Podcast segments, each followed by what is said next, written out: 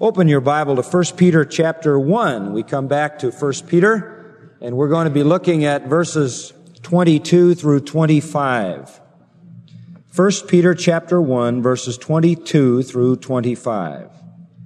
Peter writes, Since you have in obedience to the truth purified your souls for a sincere love of the brethren, fervently love one another from the heart.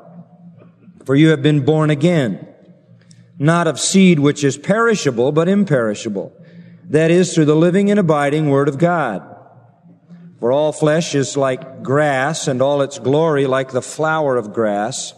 The grass withers and the flower falls off, but the Word of the Lord abides forever.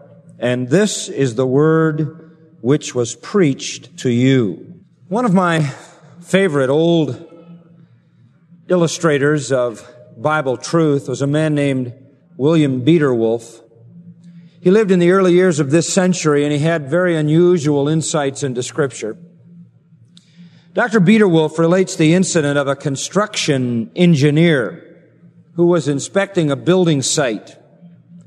And while he was out on a scaffold about three stories high, he suddenly tripped and his body plummeted to the ground in what appeared to be certain death.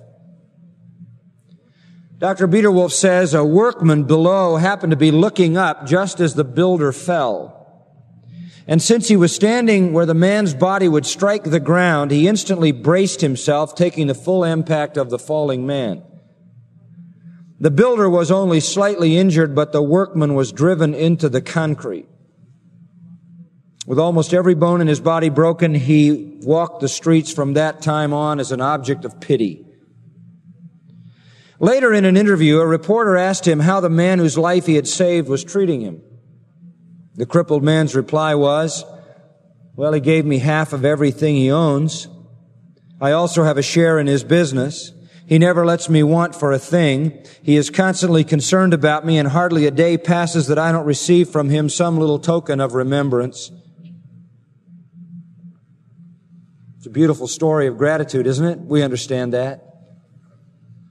But I think as Christians, so many times we forget that out on the hill of the skull, there was one who caught the full impact of falling man, who caught us when we would have been crushed in death. He was wounded for our transgressions. He was bruised for our iniquities. The chastisement for our peace was upon him. And with his stripes we are healed. He made himself expendable for us and certainly we ought to express gratitude to him. Now that wonderful story is a story about gratitude. And the analogy fits the gratitude that we ought to have to the Lord Jesus Christ for catching our falling souls and bearing the full weight of them and being himself crushed through his own goodness to us. Peter began this wonderful epistle with a marvelous discussion of salvation. Beginning in verse 1 right on through verse 12, he discussed the glory of salvation. And now he is talking about the grateful response to salvation. First of all, how we respond to God was his theme in verses 13 through 21. And there he called us to a proper response to God. Responding with deep gratitude that would lead us to three things, hope, holiness, and honor. And now as we come to verse 22, he calls for a second response, a response toward others. If we are genuinely grateful for Christ having caught us when we were falling to our death, then we should have a proper response toward God and we should have a proper response toward others. And what is to be our response to one another? How are we to treat each other, all of us who have been given salvation? The answer comes in that wonderful statement, fervently love one another. Love one another. Our response toward God, verse 13, fix your hope. Verse 15, be holy. That's the right response toward God. And then we are to have a reverent fear of God as well. We are to have a reverent awe of the one who reigns above. But in regard to each other, very simple. We are to love each other. That's the proper fruit of salvation directed to each other. Now I want to talk to you about this tonight. I want to talk not only from the text, but I want to talk in a personal way, if I might. Because Peter's exhortation is not unfamiliar to us. We understand this. Love one another is an age-old command. Peter says it numerous times, so you might as well get ready. We're going to come back through it again. Chapter 2 verse 17, he says, love the brotherhood. Chapter 3 verse 8, he says, let all be harmonious, sympathetic, brother love is the Greek. He says it again in chapter 4 verse 8, keep fervent in your love for one another. So four times in this epistle, he calls us to love one another. And as I said, it's not a new command with Peter, rather it's a command that Peter was given by Christ. Back in John chapter 13 and verse 34, you remember our Lord said, a new commandment I give you, it was new then, that you love one another even as I have loved you, that you also love one another. Peter learned it there, and Peter passes it on here. Other New Testament writers repeat this same command, which is to be the mark of Christians. In fact, Jesus said, by this will all men know that you're my disciple. Paul in Romans 12, 10 says, be devoted to one another in brotherly love. We've been studying Philippians chapter 2 where Paul says that we are to maintain the same love toward one another. Perhaps you remember Hebrews chapter 13 where it says in verse 1, let love of the brethren continue. And first John, John brings it up, chapter 3 verse 11. It's a major theme with him. This is the message which you have heard from the beginning that we should love one another. So it's a basic Christian message. Peter says it. Paul says it. The writer of Hebrews says it. John says it. They say it because Jesus said it. Now the verb here that is used by Peter is the verb that expresses that highest kind of love, the love of the will. And we've gone into this many times. I don't want to belabor the point. But it is that love agapao or agape as we know the Greek word familiarly to us. And it basically is not the love of emotion or the love of feeling, but the love of choice, the love of will. It is the kind of love that can respond to a command. You can't command emotional love. You can't command feeling, but you can command this kind of love because, because it is the act of the will. Now we know that command well. And so I don't want to belabor that. But the modifying elements in these verses, I do want to draw your attention to because they really do intensify and elucidate this commandment. And as Peter drives home the command to love one another, he uses terminology that really does surround that command with much richness and becomes for us very helpful. Now, the first question that he really answers for us, and we'll look at them in the sense of questions, but the first question he answers for us deals with whether we can respond to that command or not. And if uh, I were to go up to someone and command that they love one another, I would have to presuppose that they had the capacity to do that. Not everybody has that capacity. You see, the natural man does not have the capacity to love like this. It's foreign to his nature. He doesn't know it. He doesn't experience it. He can't do it. And the scripture indicates this to us on a number of occasions and in a number of ways. It says, for example, that our Lord said to the Pharisees in Luke 11:42, "Woe to you Pharisees, for you pay tithe of mint and rue and every kind of garden herb." In other words, you're, you're down to the details in terms of your religious ceremony. But you disregard justice and the love of God. You know nothing about those things. Those are absent from your life. You have outward religion. You have not the love of God. Again in John 5:42, Jesus said this, I know you that you do not have the love of God in yourselves. What an indictment of sinful men. You do not have the love of God in yourselves. It is characteristic of an unregenerate person that he is or she is incapable of loving in this way. In 1 John 3:16, John says, "We know love by this, that he laid down his life for us, and we ought to lay down our lives for the brethren." But whoever has this world's goods and beholds his brother in need and closes his heart against him, how does the love of God abide in him? The point is it doesn't.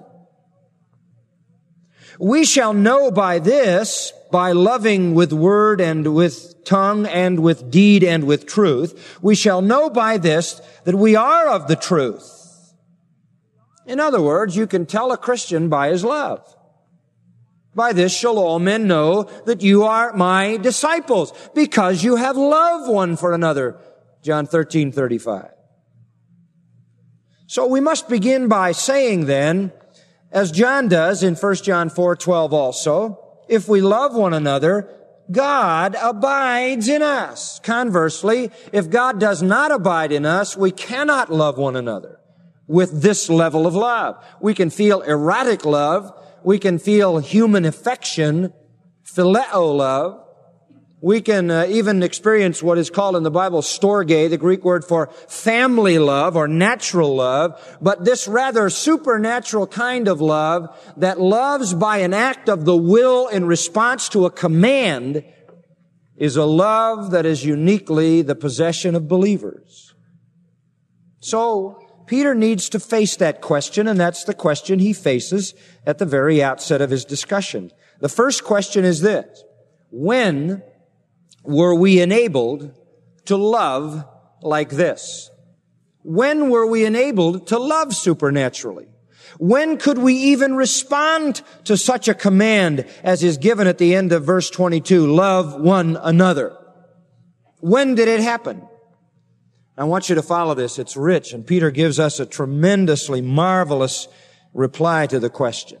Verse 22. Since you have in obedience to the truth purified your souls for a sincere love of the brethren. Stop at that point. He's saying you received the capacity to sincerely love the brethren at the time when your souls were purified. And the time when your souls were purified was the time when you obeyed what? The truth. He's taking us back to our salvation. Salvation then became the great capacitator. Salvation then became the moment in time, the great event wherein we were given the capacity to love with a genuine love. This is a thrilling statement. Let's follow it. Since you have purified your souls, let's just take that thought. And the verb here means just that. To cleanse, to purify. The fact that it's in the perfect tense means it could be understood this way. Now that you have purified your souls, now that that has already been accomplished, the perfect tense looks to a past act with present continuing results. Now that you have already purified your souls, love one another. In other words, the loving of one another is predicated on the purifying of the soul an impure soul, a sinful soul, an unwashed soul, an unsanctified soul, an unredeemed soul, an unsaved soul, an unconverted soul, an untransformed soul cannot so love. By the way, soul simply means your person, yourself, the real you, your whole moral, spiritual being. You are a soul. That's simply a composite way to see the real you. Peter uses the term also in verse 9 of chapter 1 when he speaks of the salvation of your souls. He uses it again in chapter 4 verse 19 speaking about committing your souls to a faithful creator. He means the real person. So you have received the capacity to love at the time when your souls were purified. He looks at a past event in which the readers were cleansed, purged, purified, with the continuing result that they now have the capacity to respond to a command to love. When was this purification? At salvation. At salvation. This purifying is obviously tied to the event of the new birth. How do we know that? Verse 23. Notice this. For you have been born again. And that is really essentially explaining to us what he has in mind when he says you purified your souls. Yes, you did it when you were born again. Also, by the way, a perfect tense, something in the past with continuing result. It too looks back to the moment of salvation. You were born again at the moment of salvation. You were purified at the moment of salvation. You will also note that born again in verse 23 is a passive in which God is the actor who gives you new life, whereas you purified your souls is an active and it sees it from the human viewpoint. You purified your souls at the time that God transformed you. One looks back to the moment of salvation from the divine side, verse 23. One looks back to the moment of salvation from the human side. But note this, please. Salvation is a purging event. Okay? It purges not only the past, now you need to understand this. The purging that takes place or the cleansing that takes place at salvation not only cleanses the past, but it capacitates the future. In other words, it not only deals with the sins of the past, but in a sense it gives a new power for the future. It is a cleansing that not only covers, but a cleansing that enables. That's a marvelous, marvelous truth. Ezekiel saw it this way as under the inspiration of the Spirit of God, he looked forward to the coming of the new covenant. In Ezekiel chapter 36, in verse 24, God promises, I will take you from among the nations, gather you from all the lands, bring you into your own land. Then this, I will sprinkle clean water on you. You will be clean. I will cleanse you from all your filthiness and from all your idols. That dealt with the past. Moreover, I will give you a new heart and put a new spirit within you. And I will remove the heart of stone from your flesh and give you a heart of flesh. And I will put my spirit within you and cause you to walk in my statutes and you will be careful to observe my ordinances. That's a new covenant. It not only purges the past, but it gives a new capacity for the future. In 2 Peter 1, Peter is concerned about explaining to us the essence of the new nature, what it is in verse 4. He says, you have become partakers of the divine nature, having escaped the corruption that is in the world by lust. You have escaped out of a level of corruption into a pure pattern. A pure pattern. Down in verse 9. He says if you don't look at your life and see godly qualities, you will have forgotten your purification from former sins. And he looks back to salvation and calls it a purification. It is a purification. It is a purification. It is a purification of the past and it is a purification for the future that enables you to live a different life, to think different thoughts, and to love in a different way. Now, looking at that phrase again in 1 Peter, I want to draw your attention to it. It appears to be, uh, on the surface, a sort of a human effort that is referred to. Since you have purified your souls. Sounds like uh, they did it themselves, doesn't it? It sounds like it was a human work. You purified your souls. May I say this to you? It is not a human work. It is not a human work. And I want to talk about this. If I don't talk about anything else, I want you to understand this tonight. It is the work of God. It is the work of God, no less than the work of God. And we had just read it in Ezekiel chapter 36. Let me remind you of what we just read. Then I, says God, will sprinkle clean water upon you and you'll be clean. I will cleanse you from all your filthiness. I will give you a new heart and put a new spirit within you. I will remove the heart of stone from your flesh and give you a heart of flesh. I will put my spirit within you. It's all the work of God. 1 Corinthians 1 verse 26. For consider your calling, brethren, that there were not many wise according to the flesh, not many mighty, not many noble, but God has chosen the foolish things of the world to shame the wise, and God has chosen the weak things of the world to shame the things which are strong, and the base things of the world, and the despised God has chosen. You're saved because God has chosen. You see that. Why? Verse 29. That no man should boast before God. Now listen to this. But by his doing, oh, that's so important. By his doing, you are in Christ Jesus. It's the work of God who became to us, listen to this, wisdom from God and righteousness, and here it is, and sanctification and redemption. It's Him. It's His doing.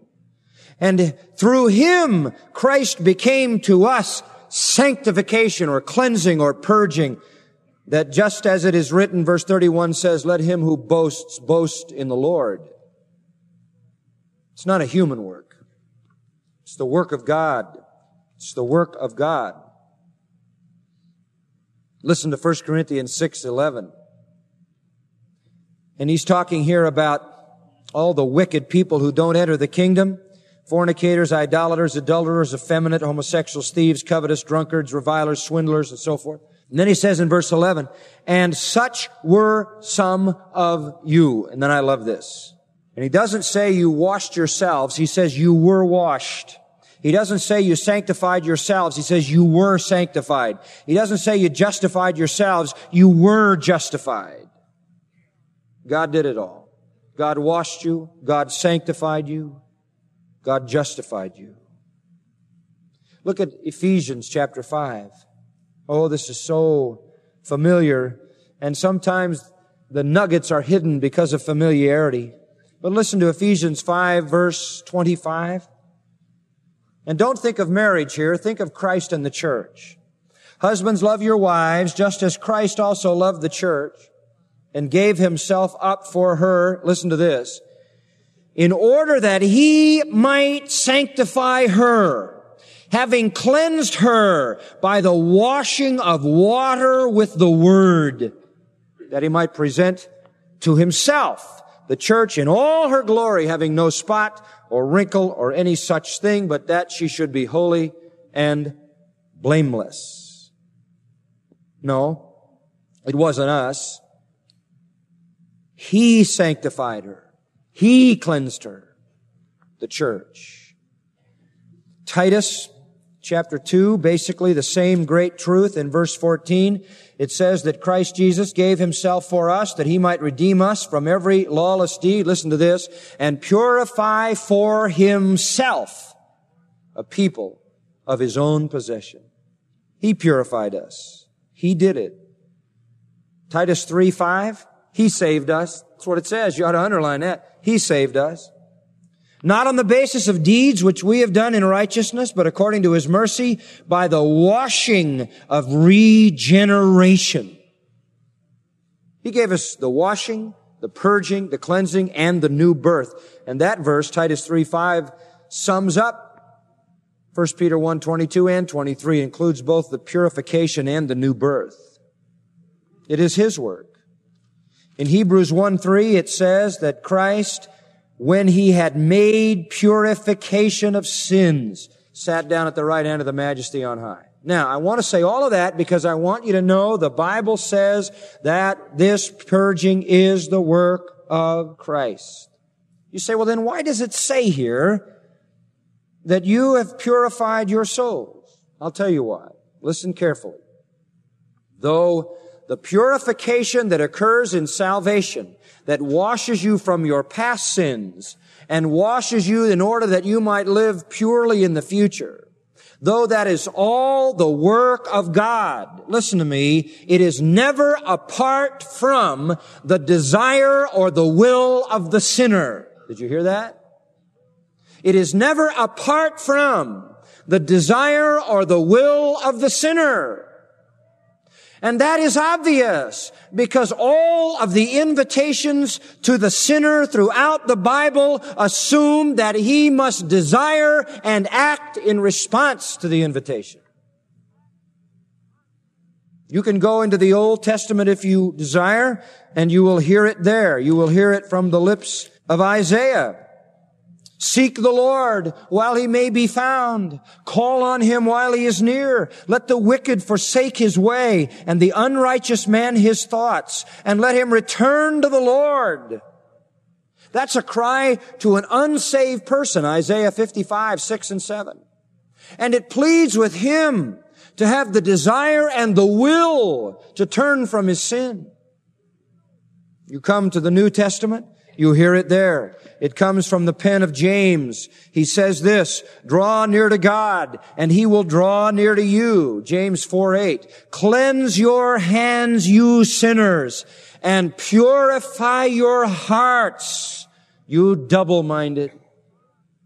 And every other plea, Old Testament, New Testament, every plea to the sinner assumes that though God does the purging, it is never apart from the desire and the will of the sinner. So you must understand that. You're not saved against your will. You're not saved against your desire. God, the Spirit moves on your desire. God, the Spirit moves on your will. And they are incorporated so that the invitations to the sinners are legitimate invitations that plead for a response. So you say, John, what you're saying is that when we were saved, we were willing to be purified. That's right. But, but it was all the work of God. That's right. You're saying when we were saved, we had the desire to be cleansed of sin. That's right. But it was all the work of God. That's right. God produced the conviction too, and the will and the desire. At the point of salvation, beloved, we were purified we were purified. Well, you say, how come we still sin? Oh, because the purification is the process. There's a sense in which we were purified positionally and totally, and our sins were all covered. But there's a practical sense in which that purification has to go on and on and on. It's really what Jesus said when he was talking to Peter in John 13. He said, you know, uh, I want to wash your feet. Peter says, I'm not going to let you do that. He said, well, if I don't wash you, then you have no part with me. And Peter says, then wash me from head to foot. And the Lord says, uh, in effect, Peter, you've already been washed. You just need your feet cleaned. And in a spiritual sense, that's exactly how it is with us. At salvation, there was a total washing, but we accumulate a lot of crud on our feet in this world, don't we? And we need continually to be foot washed, as it were. That's why 1 John 1 says that the blood of Christ, God's Son, keeps on doing what?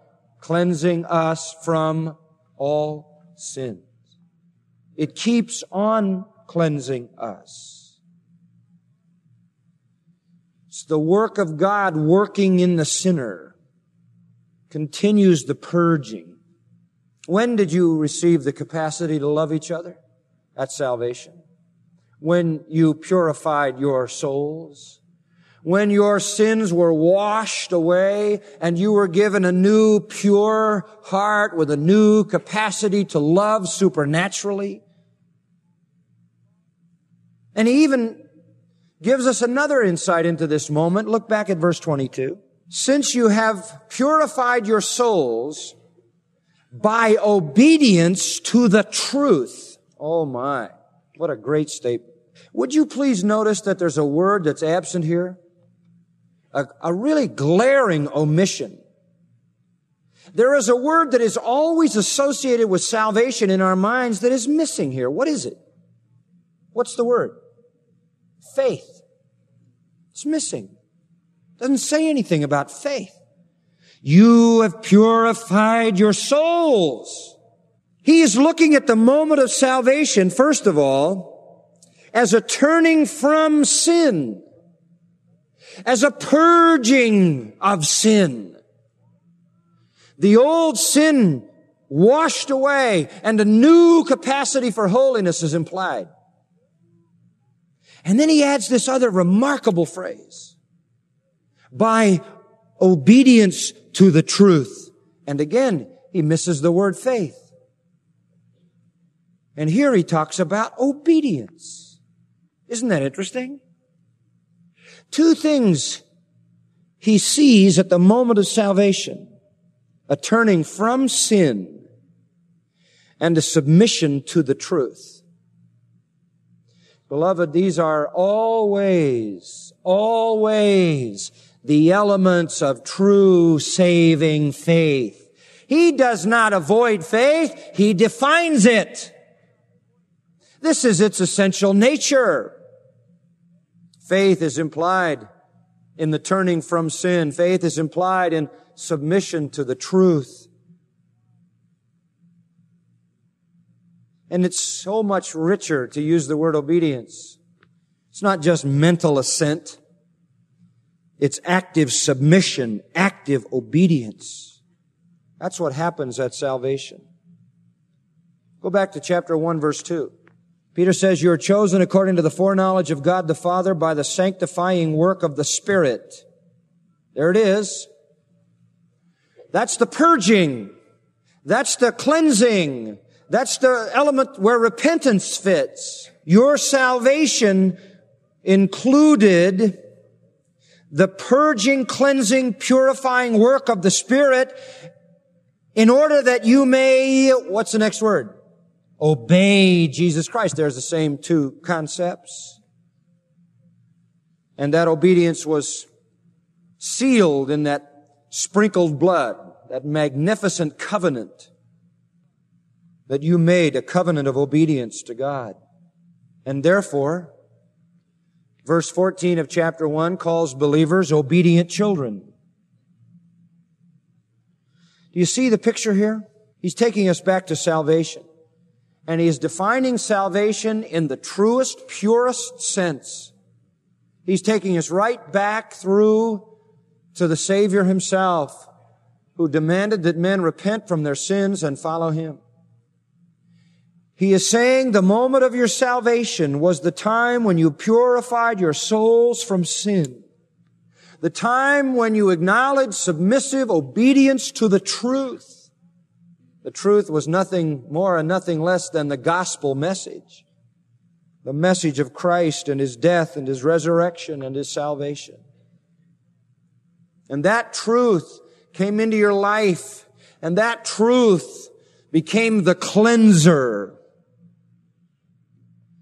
you remember the third verse of John 15? You are already clean because of the word which I've spoken to you. Oh, I love that.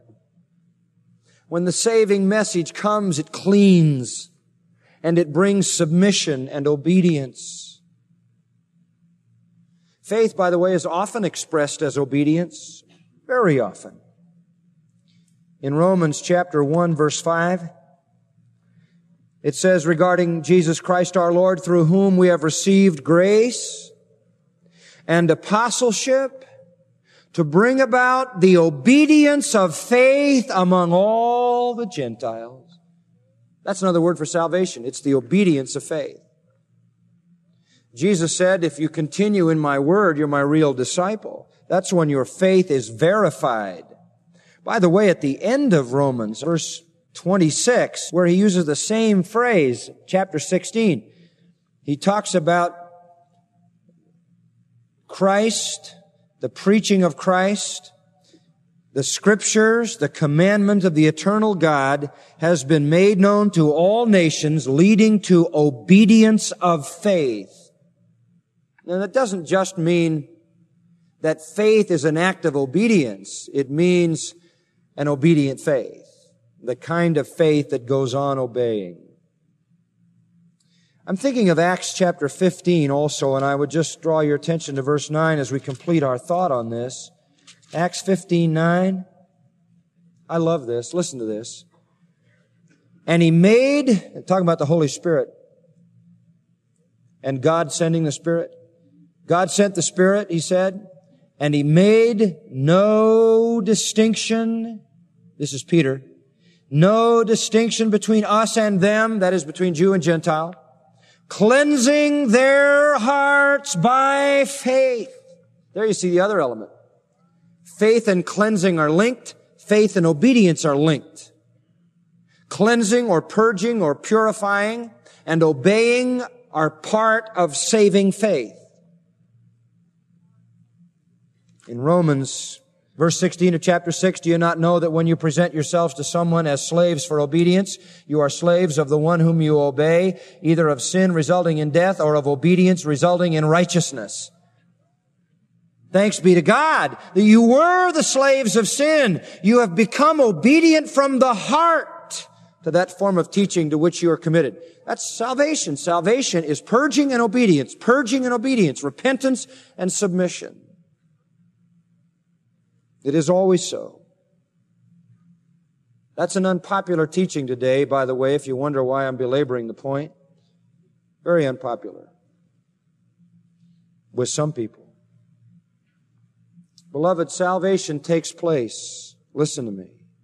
Salvation takes place when in response to the call of God, the sinner hears the truth turns from his sin and obeys the call to believe and submit. That's when salvation takes place. And beloved, that's when you receive the capacity for supernatural love. Let's go back then to 1 Peter. When did we get this capacity? Since we purified our souls in obedience to the truth. See, those terms just modify the main verb, which is love one another. And he says, since you've already gotten the capacity, do it. Do it. You see, when we were saved, uh, part of that purging is the new capacity to love each other. So you have it. In fact, Romans 5 5 says the love of Christ is shed abroad. The love of God is shed abroad in our hearts. It's there. Do you remember what Paul said to the Thessalonians? Now, as to the love of the brethren, he says, 1 Thessalonians 4 9, you have no need for anyone to write to you. Oh, really? No, he says, you don't need it. For you yourselves are taught by God to love one another. Wow. You say, well, what are you talking about? We don't need your sermon if we don't need that letter. I'm just reminding you. No, he says. You don't need for somebody to write you to tell you that. You know that because God taught you that. It's deep in your heart. First John chapter 3 and verse 14. We know that we have passed out of death into life because we love the brethren. Did you get that? You know, you know that's just part of being a Christian. You love the brothers. Somebody says they're a Christian has no desire to ever be with Christians, no desire to ever fellowship with Christians, no desire to ever meet the needs of others, no desire to have any ongoing relationship with the family of God. John says their claim is useless. Because he says, we know we've passed out of death into life because we love the brethren. Verse 15, everyone who hates his brother is a murderer, and you know that no murderer has eternal life abiding in him. We know love by this that he laid down his life for us, and we ought to lay down our lives for the brethren. This is just Christian character at work. Over in um, Verse 23. He says this is his commandment that we believe in the name of his son Jesus Christ and love one another just as he commands us. It's interesting, isn't it? On the one hand, he says you have it because you're a Christian. On the other hand, he says now do it. And what he means to say is it's there. The capacity is there. The love is there, but you need to exercise it more and more. More and more. Let your love abound more and more. Philippians 1 9. You have it, let it abound. By the way, 1 John 4 7.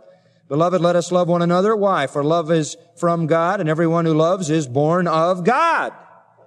And the one who doesn't love doesn't know God, for God is love. So you have that capacity, but you need to exercise it more and more. That's pretty simple. If it's absent, you're not a Christian. If it's present, fan it, build it. Verse 20 of 1 John 4, he says, if anyone says, I love God, I love God, and hates his brother, he's a liar.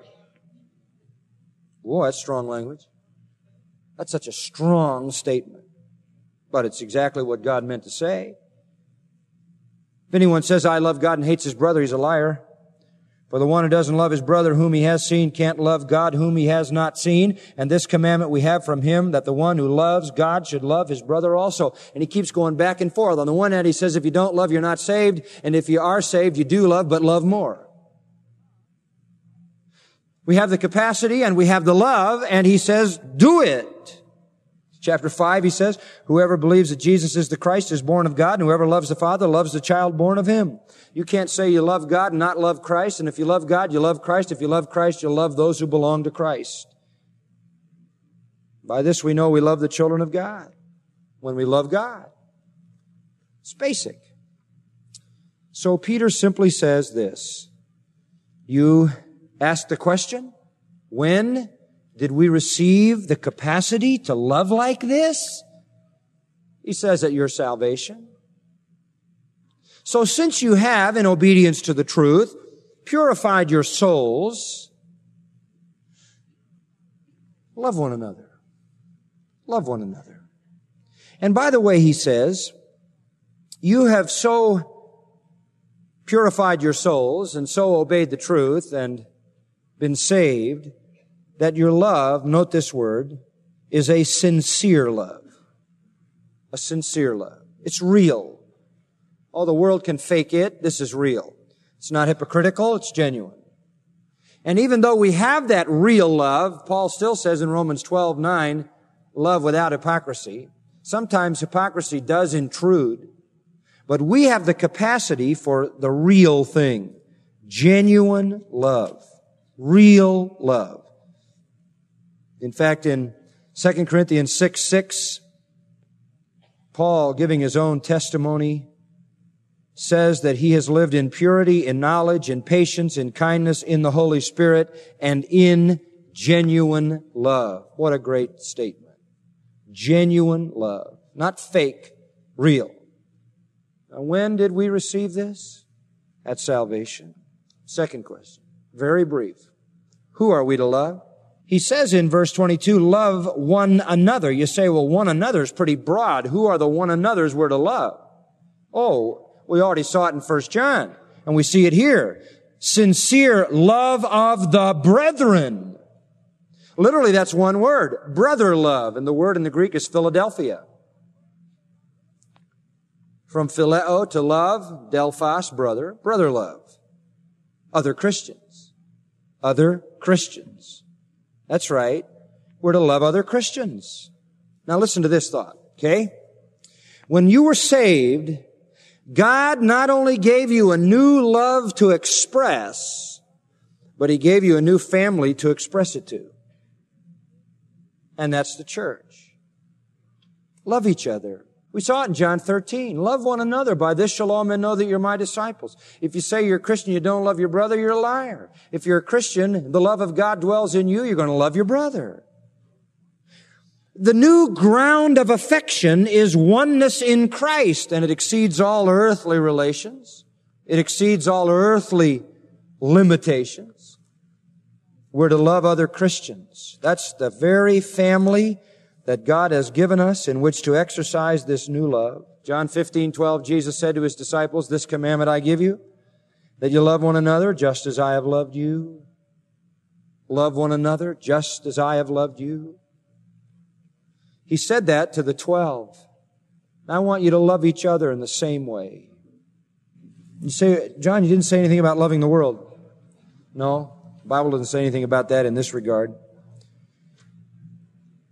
All it says is love not the world in 1 John. It means the evil system. The point is this. You say, well, how are we going to win the world if we don't love the world? Let me tell you how. If you love each other, you'll win the world. Because the world is dying to be a part of an association of people who love each other. That's the strongest attraction we have. That's why in 1 Corinthians chapter 10, the apostle Paul paints a phenomenal scenario. He says, look, you have an older Christian and a younger Christian. Brand new Christian and one that's been a Christian for a while. They go out to dinner with a Gentile unbeliever. The older Christian's mature, grown up. The younger Christian's just been saved out of idolatry. This unbeliever brings out dinner. And the younger Christian looks at it, it's meat. He says to the older Christian, I wonder where he bought this. You think he bought this in the temple marketplace? Because you see, as a young Christian who's just come out of idolatry, if he knows that this meat was offered to idols, he can't eat it. And what they did in those days, the pagans brought meat, it was offered to idols, the priests ate some of it, the gods didn't eat any of it, they didn't do anything but just sit there, obviously they were idols. The priests, the priests ate some of it, and what the priests didn't eat, they took out in the back of the temple and sold and made their living. So you would literally be buying meat that was offered to an idol. For a brand new Christian who's come out of paganism, he can't eat it.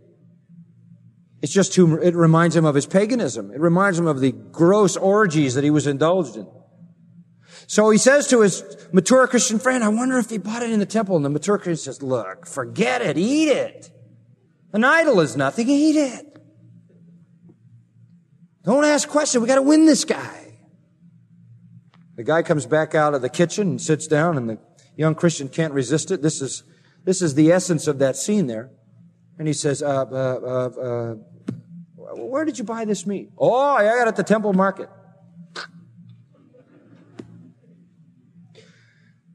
Now the mature Christian's in a tough spot. Right? He says to himself, if I don't eat this guy's food, I'll offend him. If I do eat this guy's food, I'll offend my Christian brother.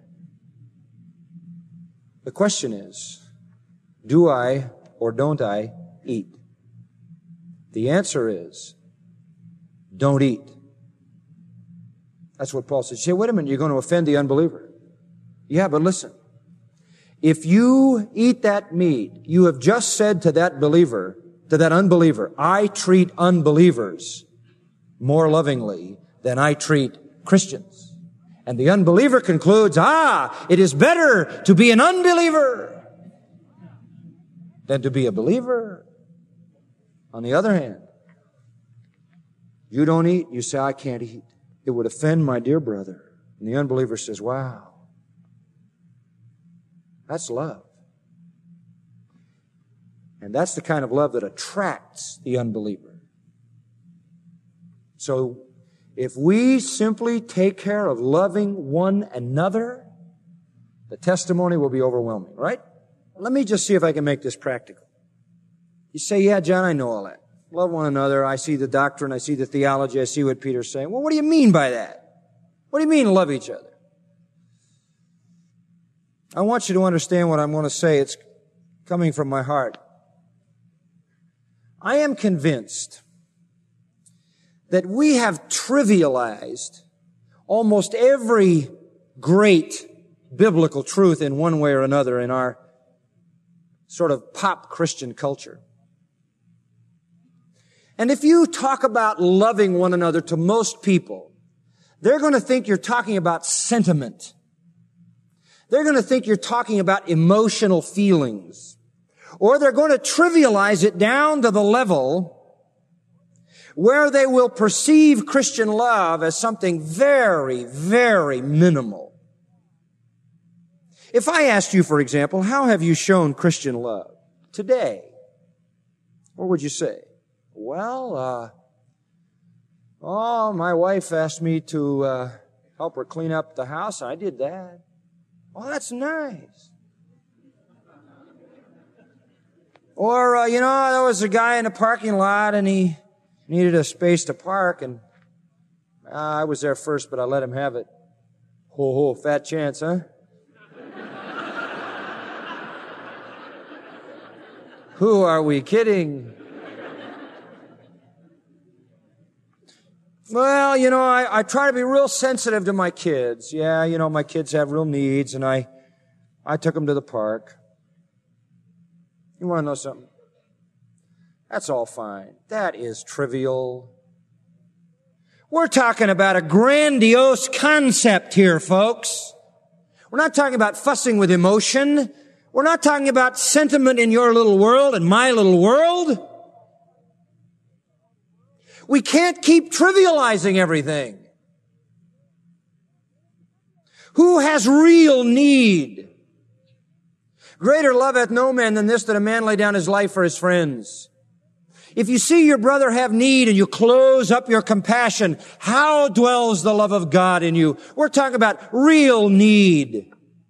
When is the last time we reached out to a widow, a real widow in need? When is the last time we helped a single parent struggling to raise children without a husband? When is the last time we ever thought about taking into our homes someone with no place to stay a foster child, an orphan. When is the last time we went to a hospital to sit on a bed with a grieving wife who had a husband who was losing his mind from a disease? When is the last time you went to the hospital to visit someone who was racked with pain or was facing surgery, who was coming out of surgery? When is the last time you stooped down to spend hours with someone caught in sin? When is the last time you gave away your choice plans to spend a moment with someone lonely? I'm talking about love that reaches down there where life is really lived, not the trivia of decorating your already happy little life with a nice feeling. We can trivialize it and kid ourselves that we have loved as Christ loved, and we have not. How did Jesus love? He said, I want you to love one another as I have loved you. How did he love us? He did not love us in a trivial way. He did not love us with a mushy sentimentality. He did not love us by listening to our little quirks. He loved us in profound depth by meeting us at the point of our need. He loved us by showing mercy in our brokenness. He loved us by being there when no one else was. I have a plan. I have a plan for Grace Community Church to begin to have opportunity to love like this. Because I think sometimes we don't know these people with these needs. I mean, in, in, in our neighborhoods, there aren't a lot of um, transients roaming the streets. And nobody sleeps in my gutter. I don't know about yours. And how am I going to find these people? So I have a plan. It's for me too, and you. We're going to start a, a ministry of pastoral care at Grace Church. And we're going to have a person, a pastor, a shepherd, who will be available in every crisis and in every need as a point person. There will be a phone number in the bulletin as soon as we can get this moving that you call in the event of any need, any need at all. And that person will take that need. now wait till I'm finished before you get carried away. That person will take that need and disseminate it through a network of available, trained, loving Christians so that we can begin to meet the needs that we have as a church family. No one person can do that. I can't. We need to begin to love at the level where love is biblical, not at the level of its triviality and sentimentality that is being dosed out in heavy lumps by our pop Christian society today. Every time I see these overdressed, overdone, gaudy showbiz type people who are saying that Christianity is health, wealth, and prosperity, I grieve in my heart because they continue to escalate themselves further and further away from the level where Christian love is really shown in its genuine character. And I speak to my own heart as well. So, when did we get this capacity? When you were saved, you got it. Who are we to love? The first line, one another. We're going to do everything we can to make that a reality. You pray for us, all right? Well, let's bow together in prayer. We do, Lord, so much want to love the way you loved us. We don't want to be content with kidding ourselves about our sentimental feelings. The kind of love you're talking about is painful and sacrificial, not self-indulgent fun. And yet, Lord, it's so deeply rewarding and so joyous.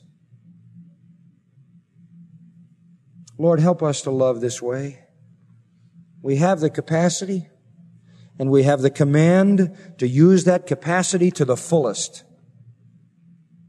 May we be faithful that indeed as we love one another, the world will know we belong to you. We pray in Christ's name. Amen.